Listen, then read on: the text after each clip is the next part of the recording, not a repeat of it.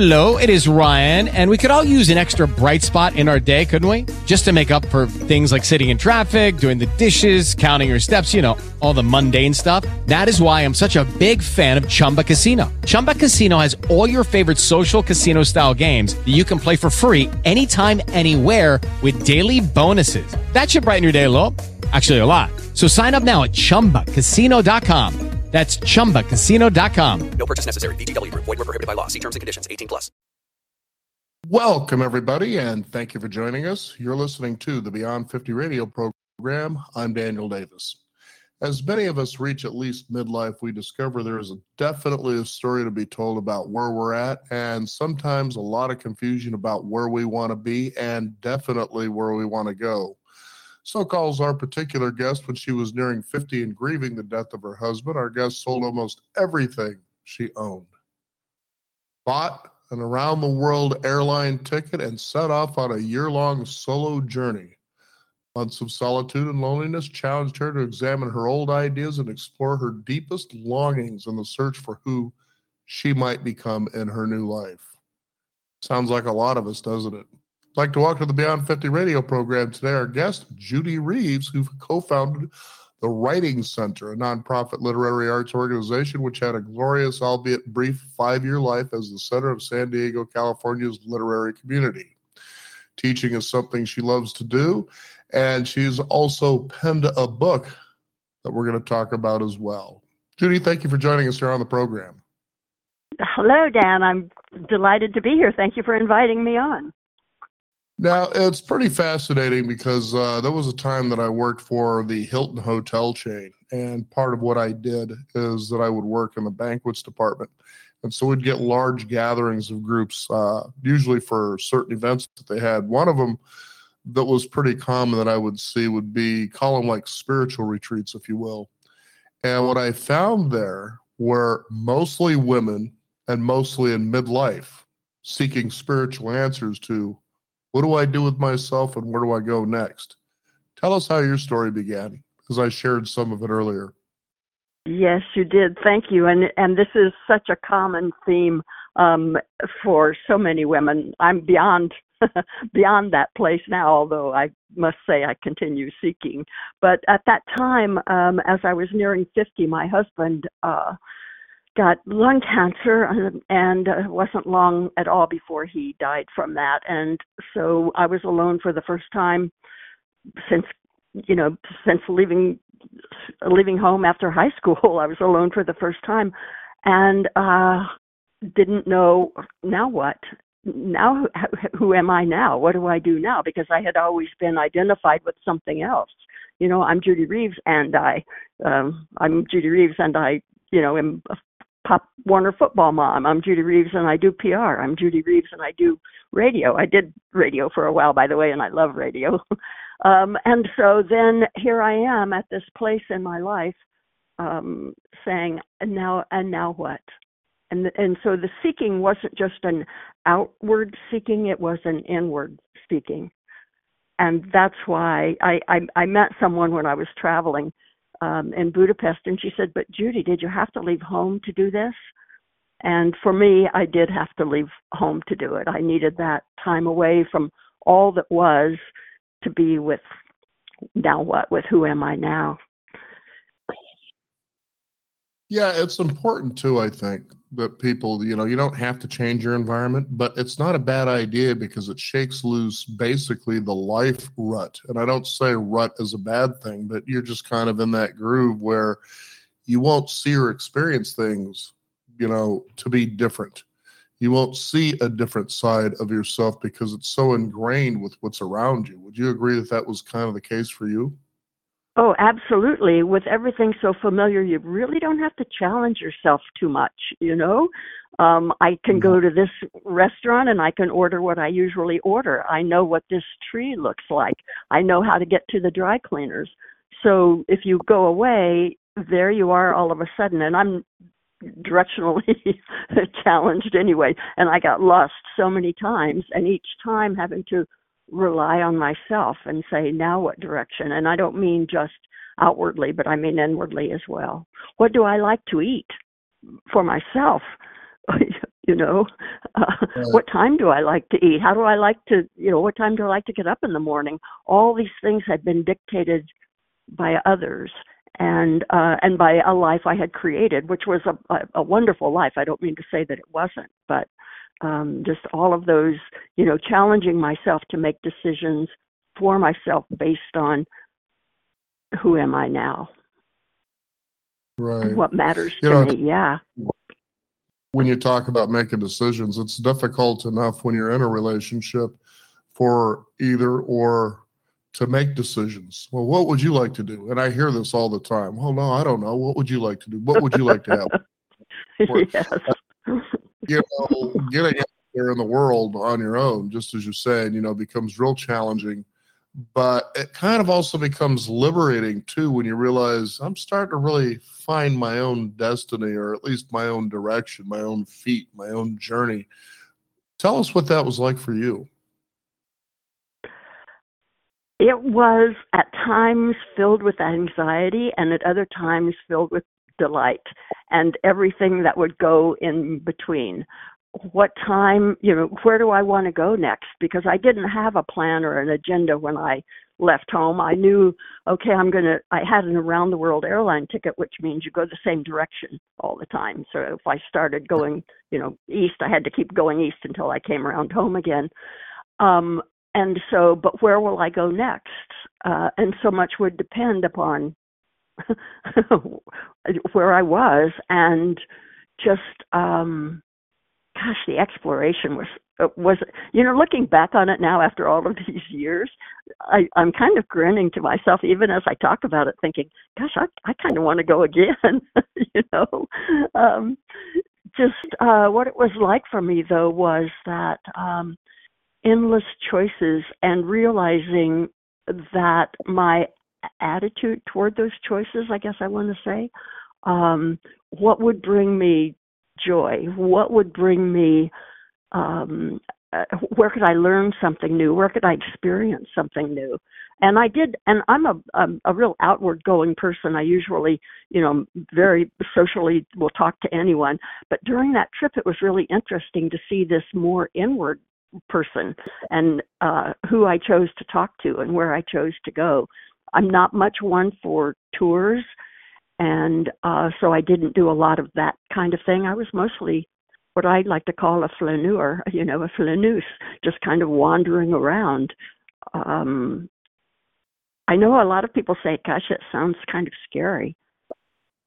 Sure. Um, yeah. um, and I I think um, well, one thing for me, I am a member of 12 step groups, so I did have that almost everywhere I went. It was a place that I could go to meetings, in English speaking meetings almost anywhere in the world that I could go to. So that was kind of a safe place for me. And um, another safe place for me, um, I would, wherever I was, especially in Europe, so many grand cathedrals and churches, and I knew I could go in there almost any time and just light a candle and sit and be peaceful. Um, and that was a very calming. Um, that was very calming way for me to deal with when I got overwhelmed with what I didn't know on the outside in the outside world. hmm Yeah, uncertainty certainly keeps our feet feeling like they're stuck and heavy. Um, now, especially if you don't have somebody there with you that kind of gives you that sense of certainty, at least you can count on them. And now you're in the situation that it's just you to count on. Uh, how long did it take before it became familiar to the point that it was comfortable for you to be able to say, I'm Judy, this is the direction I'm going. I'm not making any bones about it. Um, what day is today? no, I'm kidding. I um you know, because at the time I was traveling, Dan, it was also the build up to the first Gulf War. And so that was always in the background too. Uh that that building up toward it. And so there was that factor that was involved, but I I I it was, gosh, that's a hard question because I can't pinpoint it. There would be some times in a certain place um, where I would say, I'm staying here for a week or I'm going to stay here for 10 days. And then I would begin to have a routine and I would know where the market was where I could get bread or where I could buy fruit or I would have a cafe where I would go and they would know, you know, finally know me after going there every day. So I think there were interludes of being comfortable and then I would for whatever reason get that urge to not get too comfortable but to go on to the next place. Um I and so then I would kind of go over it again and again and again. I think part of that urge came from when I was a, a little girl. My father uh, had a giant atlas, world atlas that was uh, bigger than my lap, and he would we would sit together and look at that atlas, and he would turn the pages and he would say the names of places, and I was intrigued to go to some of those places. And he hadn't been a great traveler either, but he and I had that in common that we both wanted to to go and to see and to experience um, this this amazing wild wide world that we have. So um, yeah, so it was intermittent, I would say, when I felt comfortable, and then when I did feel comfortable, push myself to go to the next place. There you go. Now you uh, wrote a, I guess we could call it a memoir, correct? And that yes, is it is a memoir. Go and it's pretty fascinating because that's also a wonderful creative way. And women are actually more consistent about this, especially later on in their lives that I've noticed than men are. But, you know, there's certainly a creative release that goes on there during your journey of writing this memoir. What really opened up for you that kind of felt different, seemed different for you?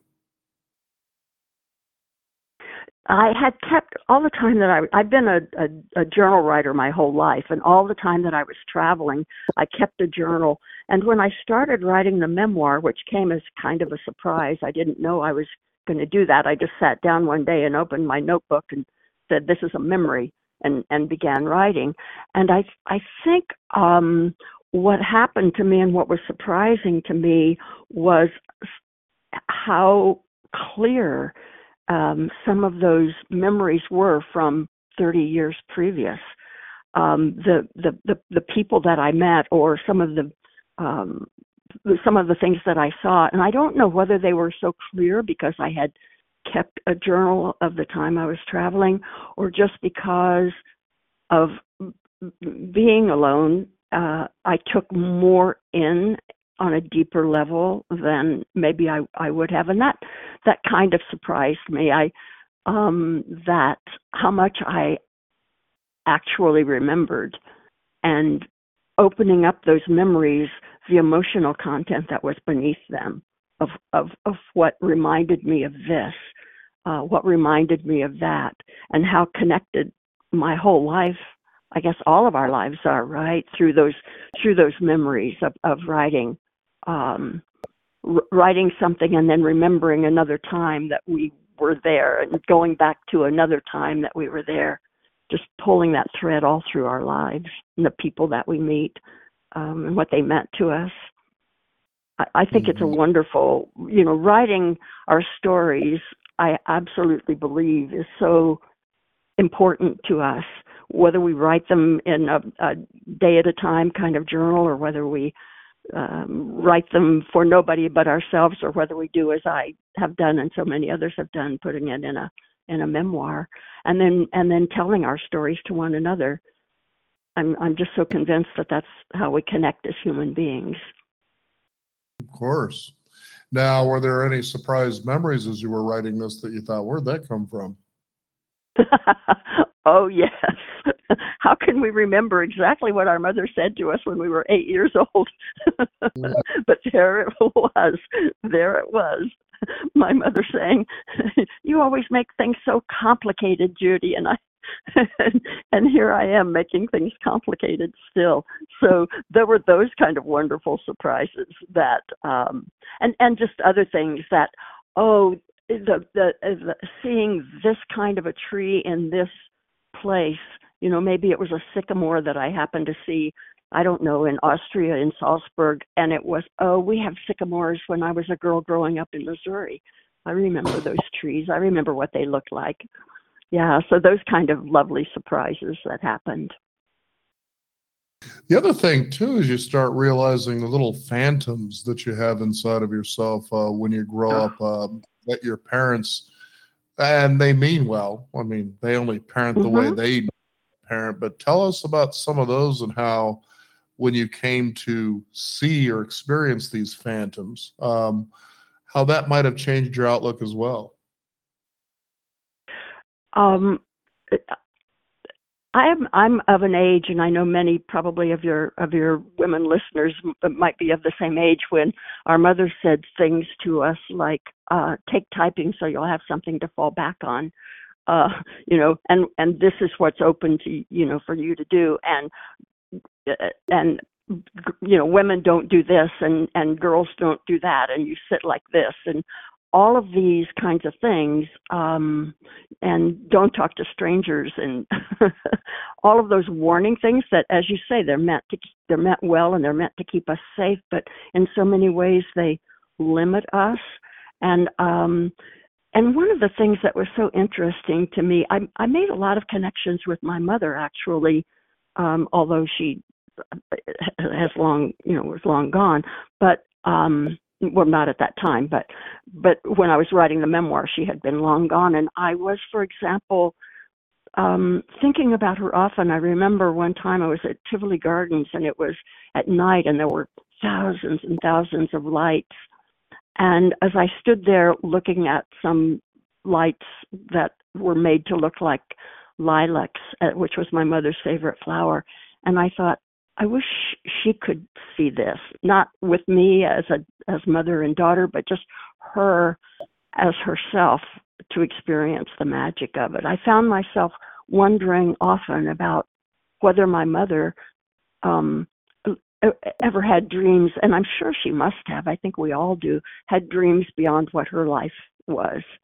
Um it was a it was an interesting, a kind of a healing journey. In fact, you know what, Dan? Just asking me about this now, I'm I'm realizing how meaningful that was to me then and is even now. Hmm. That's thank you for that. That's interesting. Sometimes in conversation will actually take people to places they totally forgot about because they're free flowing and that's usually one of the biggest reasons i think our creativity at times gets stifled is that we think too much Yes. Yes. Well, I just want to thank you for opening up this conversation to allow me to go to that place this morning. That that's thank you for that. Uh, but I agree. We do. You know, we're we're in our heads so much that uh, a lot of that, and which is one of the reasons that I like journaling so much. uh, You know, because you can get out of your head and just open up and and just write whatever. Um, I I find that when I'm doing something that's kind of rhythmic like if i'm out for a walk and i'm not necessarily thinking about anything but just being present in that walk that ideas will come of some problem that i was trying to think you know the solution to at home.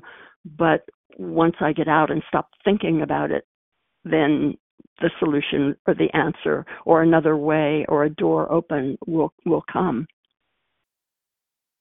now i'm curious judy let's uh, talk about the places you journeyed was there a particular place you wanted to go to first if so why what was it that drew you to that place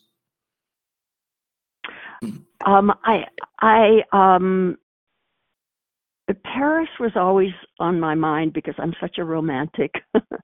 For some reason, Budapest had been on my mind, and I, I wanted to go to Budapest. Um, I had the only plan I did have was to go to the Soviet Union. At that time, it was the Soviet Union, um, and that was the one time I, I met up with a group was when we traveled there. But um, yeah, so so those those places, and I had plans to go to places that I didn't get to because I had to leave before the year was up because of the I was in India when the Gulf War broke out.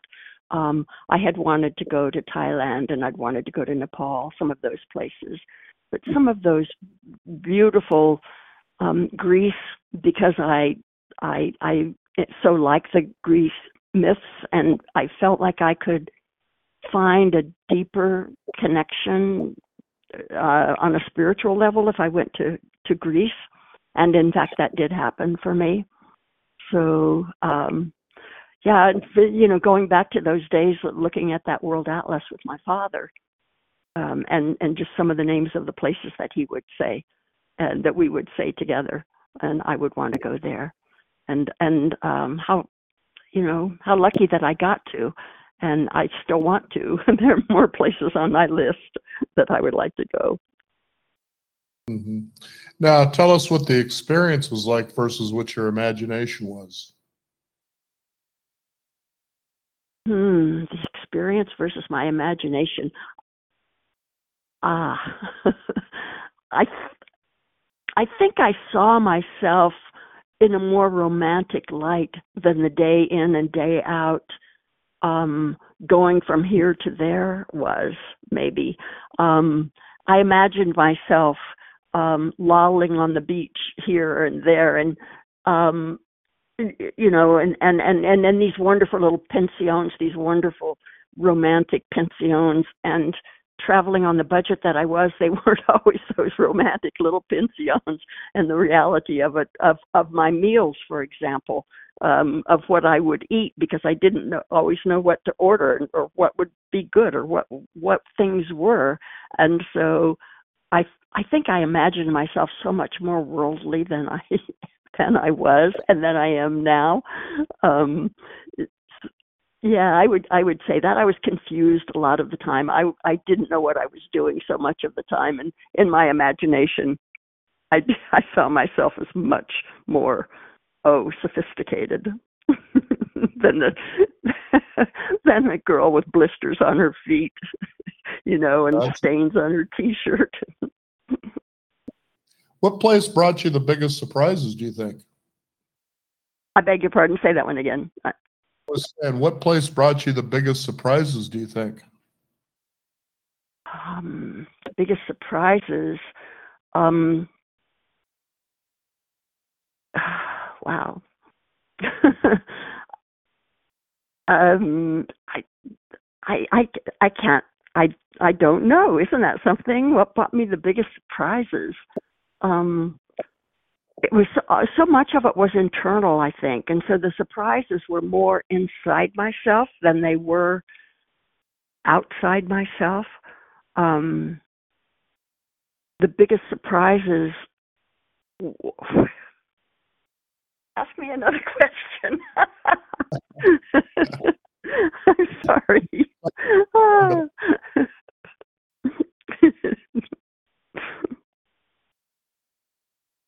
So, what did you decide, or how did you decide what to put in your memoir? Um, I, I I thought that my memoir first would be a kind of a hybrid memoir. That is, it would be I would write a lot about how we remember and about memory, and I would have information about memory, and then I would have, that would be uh, alternating with my um, with my memories themselves. But as I got to writing um, and and how it came about, I realized, uh, uh, you know, was my theme looking for home? Was my theme um, a spiritual seeking? Was my theme a healing from the loss of my husband and so many other losses in my life?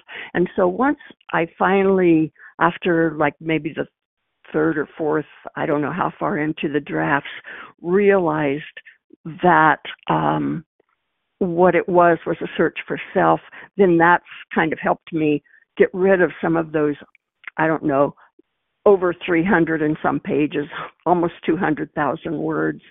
I got rid of so much of that and shaped it down to be the 90, 90, 90 it's about 90,000 now. That is the search for self. And in that searching for myself, I'm Judy Reeves.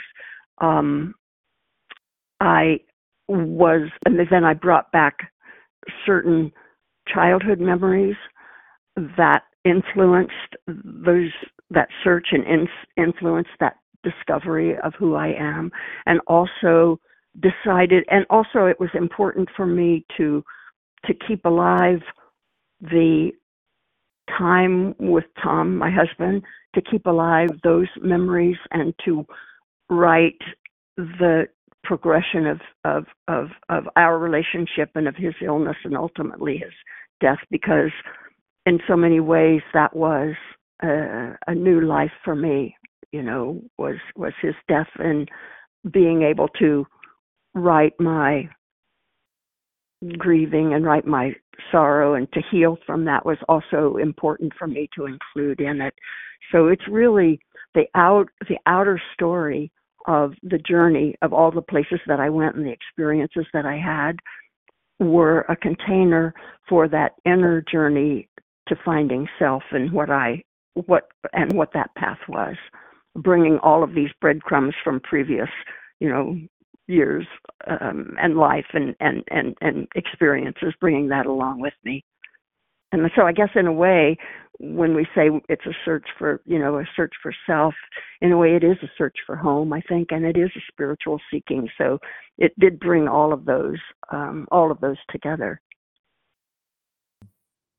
You remind me of a uh, it's a term in india used by the hindus called lila l-i-l-a and what that is is the term is God playing hide and go seek with itself is basically the translation. and it's mm. funny because they're of the thought that God hides in the most obvious place that you probably won't look right away. And if you've never ever go seek, that that's exactly how that game is. It's a funny reveal because I found that I became sort of the best at it by simply hiding in a place that was right in front of you. it's so true, isn't it? Um, the, the mirror. I'm sorry, please. Still, you. I'm sorry. No, and I was going to say, and so you know, the real uh, key to it was learning how to stay still. So you could literally be invisible, almost standing in front of somebody. Not that that's entirely true, but whereas you know most people would go and hide in faraway places, you'd have boundaries, of course, but you realize that's how true that that term lila is that we seek to find ourselves as children. We knew what that was. We just know it intuitively i believe. And I, then as we grow up and we get past say the ages of five six and seven somehow that memory and that knowing seems to fade away and then we're reaching outside of ourselves hence going for that faraway place we think someone else is hiding to find out what that is. And the hard part, I think, is that some people probably never arrive. And I don't know that you're ever totally ever meant to arrive, but to get as far on that journey as you can, to be to find that that person, that self. What was that for you like? It was it, was like that, and and and I think that what we talked about earlier about the being in the familiar, we don't have, uh, you know, we can just keep doing the same thing. And you use the word rut, and it is that in a way, and it's not that meaning that bad, but but meaning that that's the groove that we live in. But to take yourself out of that and to be still, um, yes, to be still, and that's the thing, isn't it? Um, and certainly that was my experience.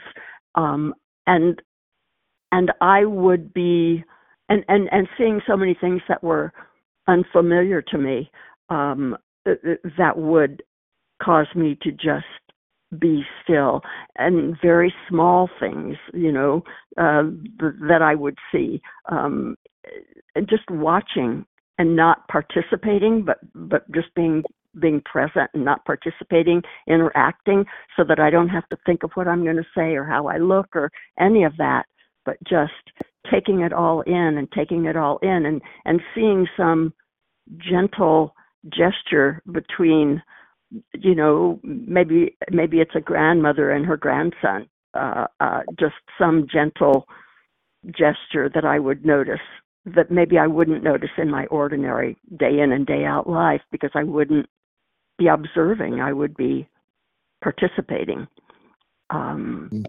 and I yeah having that open heart uh, being willing to have a kind of uh, do I want to use the word innocence uh, uh, you know as we uh, as we go through the world to, to to see things and and what you said yes we know who we are and we are absolutely that until they start putting saying don't do this and do that and here's how you do this and all of those rules and guidelines and all of that.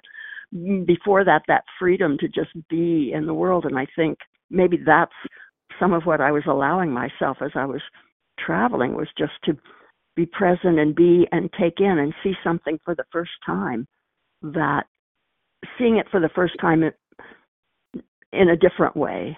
You know maybe i had seen some gesture before but i didn't see it with that same kind of wonder um, and innocence. Yeah, I think that. Mm-hmm. Now, you were talking earlier about your relationship uh, growing up with your mother. And uh, as you began writing, you were reflecting on that relationship as we talked about, but also uh, you are a mother yourself, correct? I am. I'm a mother and a grandmother and a great grandmother now, most recently. Oh, well, yeah. yes, I know. as you've taken this journey uh, and your relationships with these people in your life now, your children, that is. And and how how is that now? Different? Do you mean? Yeah. Yeah. Is yeah. it different? Sure. How describe what that is like for you? Um, I you know, I this kind of goes along with that thread that what you were talking about recently. I my my great granddaughter just uh, will be four in January, and I recently had time to spend a couple of hours with her, just she and I sitting together, um, and her um, the delight and and her imagination and just how she was whatever it was, she was fascinated by what we were talking about. And I did some of those stupid magic tricks that you do about where's your thumb and, you know, here's this finger. And it was just delightful and playful. And I think maybe now I'm that way more with my adult children as well. Um, you know, my daughter is um, one of my very best friends, and we we play together a lot. It's so much nicer, easier um, more heartful, if I can use that word, to have adult relationships with my children now that I don't have to be doing those things that we do when we're trying to guide them. Uh, now I often find myself guided by them and their experience in the world, um, which I which I really uh, want and need. You know how how is it for them and and to look at it from what they know of the world that I don't know because of their more recent experience in certain areas. I like now, it. as we've talked just briefly, we talk about that inner person, and you even, excuse me, mentioned that in the beginning of the program about that internal me. Uh, who is that now? What is the inner container, if you will? And how would the listeners uh, here today listening uh, find a way that they can do that? I've mentioned um, journaling many times, and I think that quiet time alone with ourselves when we're able to, uh, and I write by hand because I, I like the physical connection of it.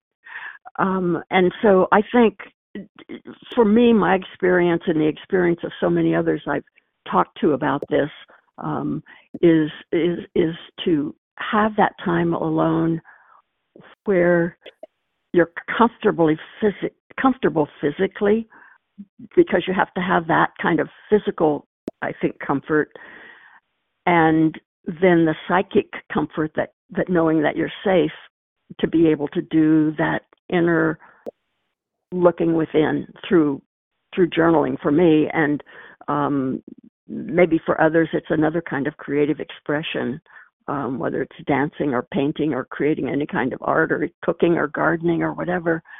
But i think that's how we find me. And and being attuned to the, the the physical self of being attuned to the physical self because when i was traveling i was uncomfortable so often because i was lost. I had anxiety about where to go next and what bus do I take and how much money is this now. Um, that just going, as I, I mentioned about going into the churches and lighting the candle and just sitting and, and being still, I think, and, and tuning inward, you know, tuning inward without the thoughts, I think is how we find the me. Mm-hmm. And there's the Yeah, challenge too of, of of going out into the world and and making those decisions and choices by yourself as opposed to asking someone else well what do you want? Well what do you want? Well where do you want to go? As as you talked about earlier too. Yeah, I know it's fascinating because you see a, a a really interesting dynamic about that because we grow up hearing how don't be selfish because as children apparently we're looked at as being selfish little creatures, you know, what we want.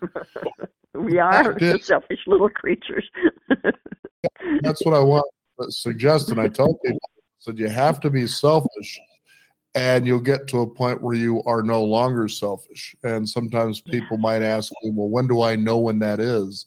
And I said, when hmm. you finally come to realize that your life is dedicated to be in service. And what I mean by that is that you become in service of others using the special gifts that you have, that you uniquely have.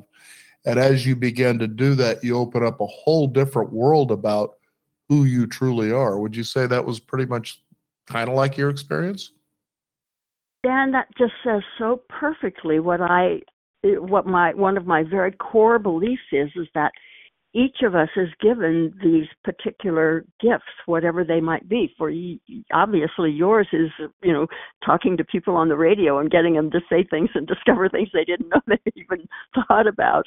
Um, and uh, you know, I'm a I'm a teacher and I teach writing. Some other people, you know, have the gift of singing or they have the gift of creating these beautiful homes for people or meals.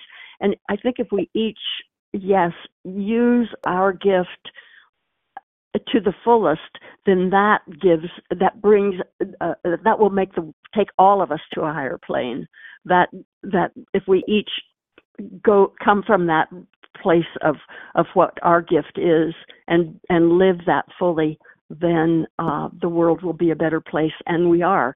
We're discovering and connecting and and finding things in ways that left alone we would not be able to do. So I, I I love the way that you put that. I think it's just so true for me too. Now, it makes me wonder did you have a career when you were married? Uh, was there a place you went to work, that sort of thing? All my life, I have been a commercial writer. I worked in radio, television, newspapers. I did PR um, uh, and worked for other organizations. And ultimately, Tom and I had our own uh, company uh, that, where we did um, um, materials for other organizations for communications. Um, that was the business that I sold. But yes, all, all my life, um, you know, as, as soon as I was finished with school, I mean, I went to college at night and worked during the day. Um, so I have always always had a, a job of some kind, and I say a job, yeah. So it was a career, um, not in one place, but certainly always it included writing. So that was certainly your way then, correct? I think so, yes. I knew from the time I was a little girl that I was meant to be a writer. And so, of course, when my mother said, take typing, you'll have something to fall back on, I'm already doing it, right? Because I'm going to be a writer. Um, so, uh, yeah, so that was, that was my way of being in the world, just, just following that because I knew that's, that, it was what I, what I did well.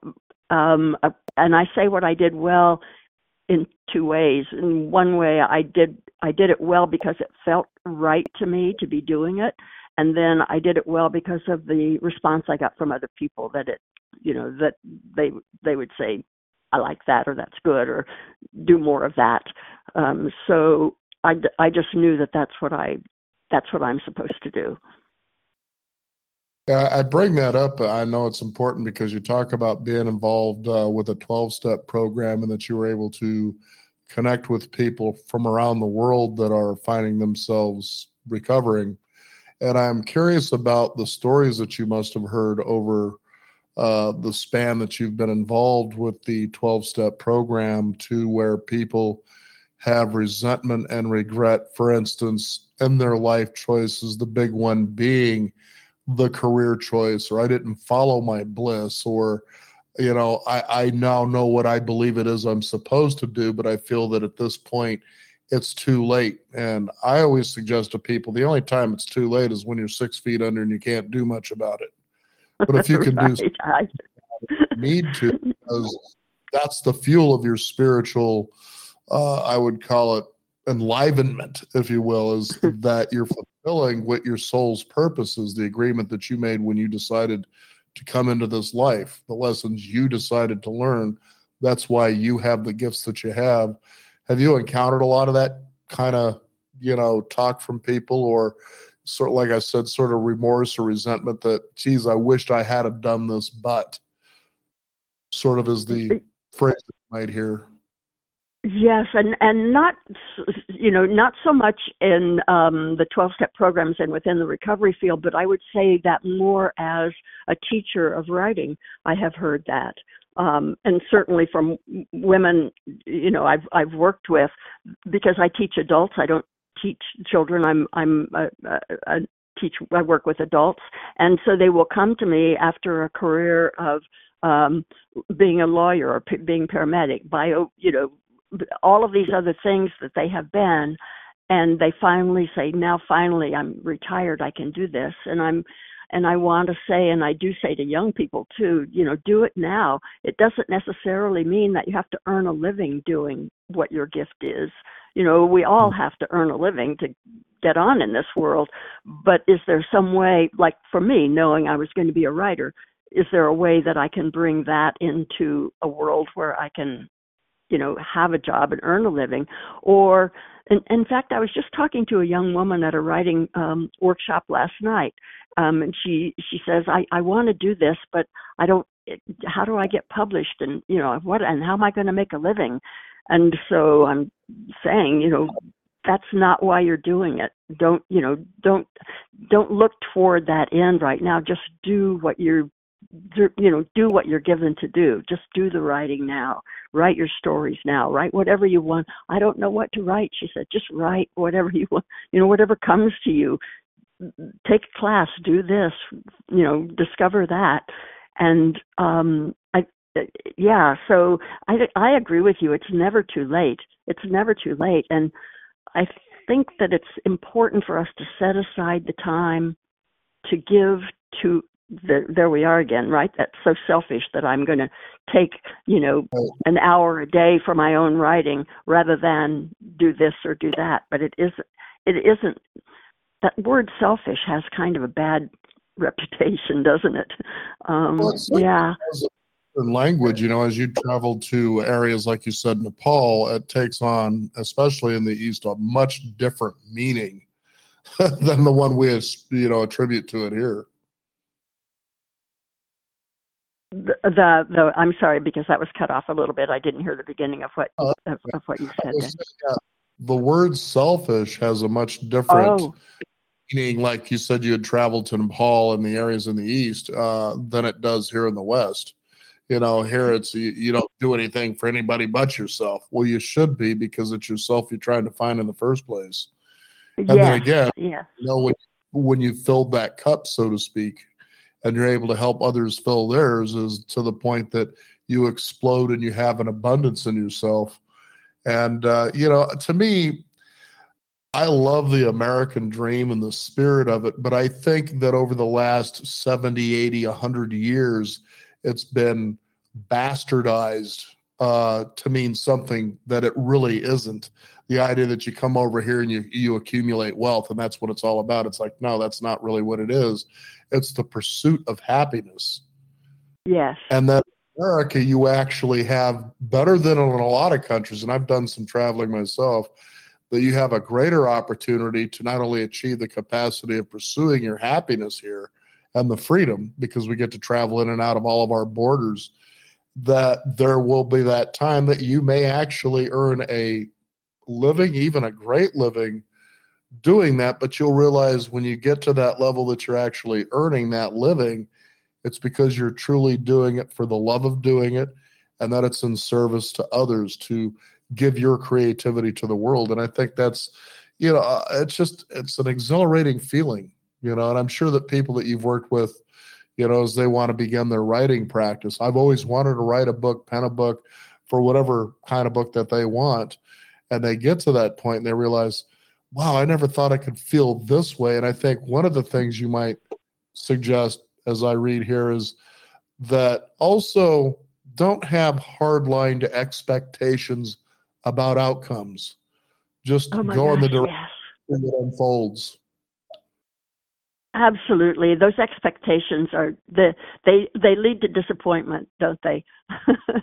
they they almost always do. So if we can just to be open to um this is what uh, you know, this is I mean, I think we do have to have some kind of this is what I want. I'm going to write every, you know, I'm going to let's just say I'm I'm going to write every day. I'm going to take this time and I'm going to do it.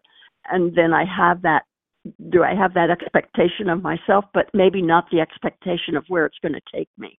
Just that I'm going to do it now. I'm going to do it today, whatever that might be.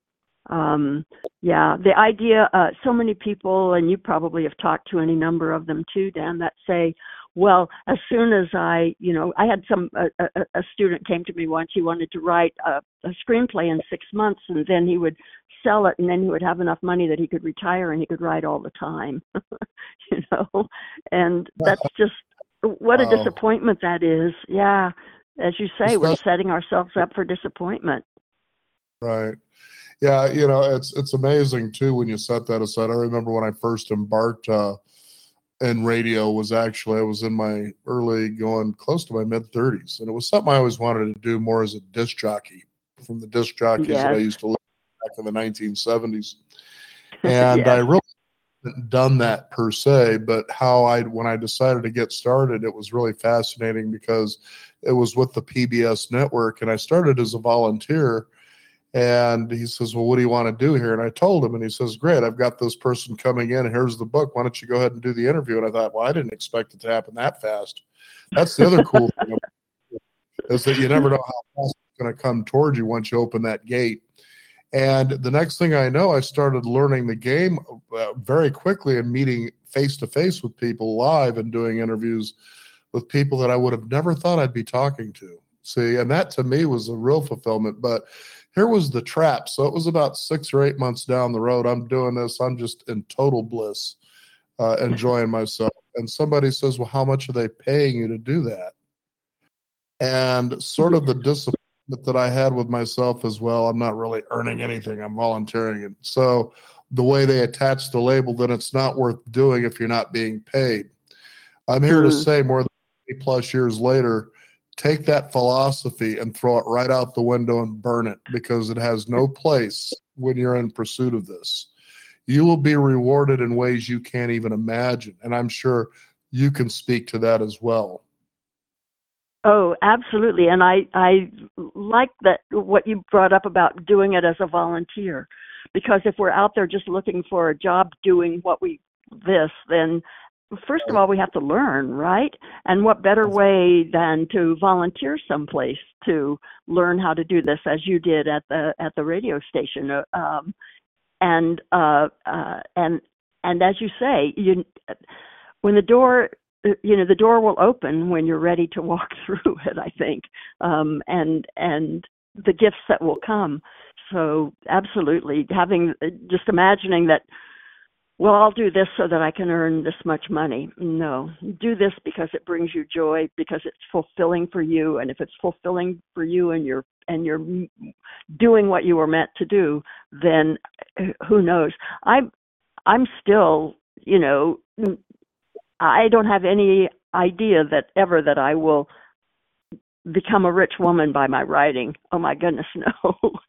but I but it's not that. I like the life that I have and um but, but yeah, to do it because of the joy and it does bring me joy.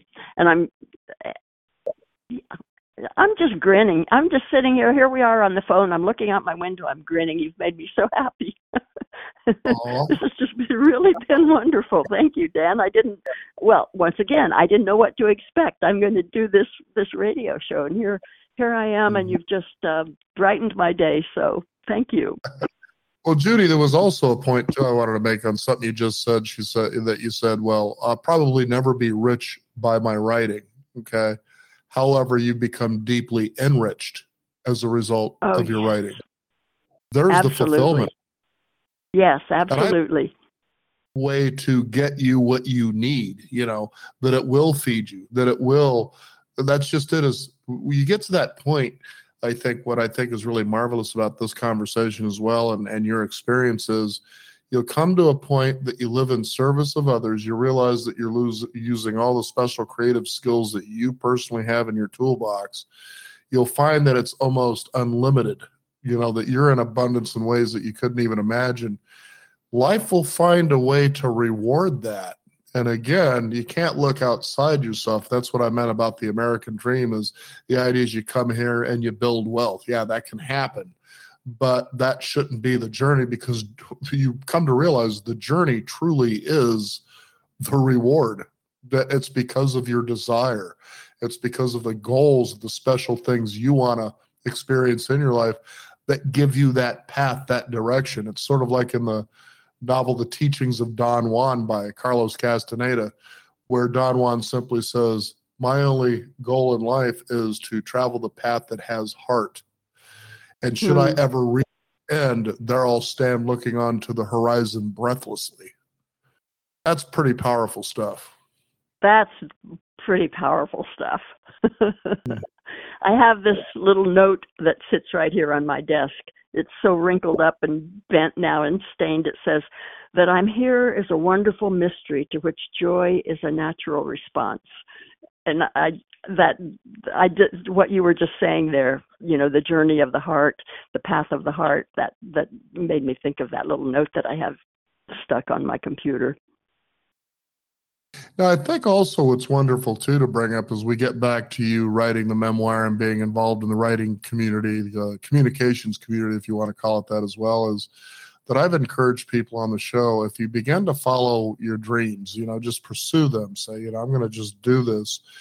One thing that I would suggest to them is to pick up memoirs such as yours or biographies or autobiographies. And, and the reason I suggest that to people is read these stories and you'll realize that all these successes that everybody loves to promote out there about this one person who became self-made there's no such thing as anybody who's self-made. That's my opinion mm-hmm. but i haven't seen anybody actually argue against it.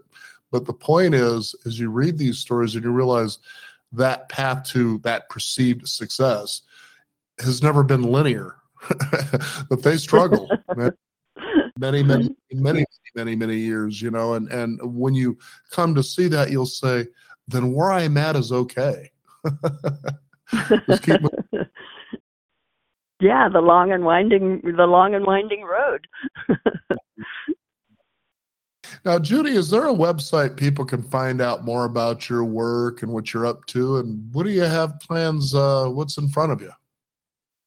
Yes, I would love for people to find me through my website, which is judyreeveswriter.com. And um, I uh, am doing uh, a number of different uh, workshops and talks and, and, and so on like that. So I will be out there doing doing that kind of thing. I have a couple of them lined up, and um, and, and I, I list them on my website and I have a newsletter too that people can subscribe to if they would like to. Um, as for me, I uh, recently got a, a, a, book from a friend who says uh, her, her, the name of her book is Artist is a Verb. It's a daily reader to support you in building creative practice and in, inspired life. And she writes about how we have to do our art every day. Um, she's a visual artist. And I, uh, when I read that book, I was so inspired that in the middle of it, I started, I opened my notebook and started writing every day. I'm just going to capture a moment. I'm just going to write a moment. And so, as far as my writing, that's the next thing that I'm doing. But I would love to share um, other people's stories. I would love them to share their stories with me, however we could connect, whether it would be an online class or an in person something or emails or whatever. Mm-hmm. Great. And go ahead and give out that website one more time for us. Uh, JudyReevesWriter.com. R E E V E S, V as in Victor, is my, my name. JudyReevesWriter.com. Well, Judy, thank you so much for taking the journey path toward us and allowing us to share your story with the world. It's been a lot of fun. Thank you, Dan. I have just, um, it's just been a wonderful thing for me. I'm, I'm sitting here grinning, as I said. Thank you for that. went all day. I think. Thank you so much again, Judy, for your for your time. Thank you. We want to thank you, the listeners out there, for tuning in. You can discover more at beyond50radio.com. That is the number 50. We do encourage you to sign up for our weekly e newsletter and keep up to date with what's going on in the world of Beyond 50 as well as our upcoming shows. I'm Daniel Davis. Thank you for joining us. This is the Beyond 50 radio program. And remember, wherever you are is where you should be. Lucky Land Casino asking people what's the weirdest place you've gotten lucky? Lucky? In line at the deli, I guess? Aha, in my dentist's office. More than once, actually. Do I have to say? Yes, you do. In the car before my kids' PTA meeting. Really? Yes. Excuse me, what's the weirdest place you've gotten lucky? I never win and tell. Well, there you have it. You can get lucky anywhere playing at LuckyLandSlots.com. Play for free right now. Are you feeling lucky? No purchase necessary. Void where prohibited by law. 18 plus. Terms and conditions apply. See website for details.